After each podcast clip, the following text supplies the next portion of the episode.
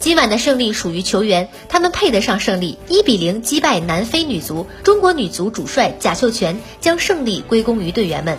他并点评王霜在本场比赛的表现，称全队每个人的欲望都非常强烈，包括王霜。今天王霜配得上胜利。本场比赛的焦点之一是王霜实现了首发并打满全场。他也透露，今天的比赛是刻意让王霜打满全场的。他今天也一点点的在团队中融合，而这也是为了接下来的比赛做针对性的准备。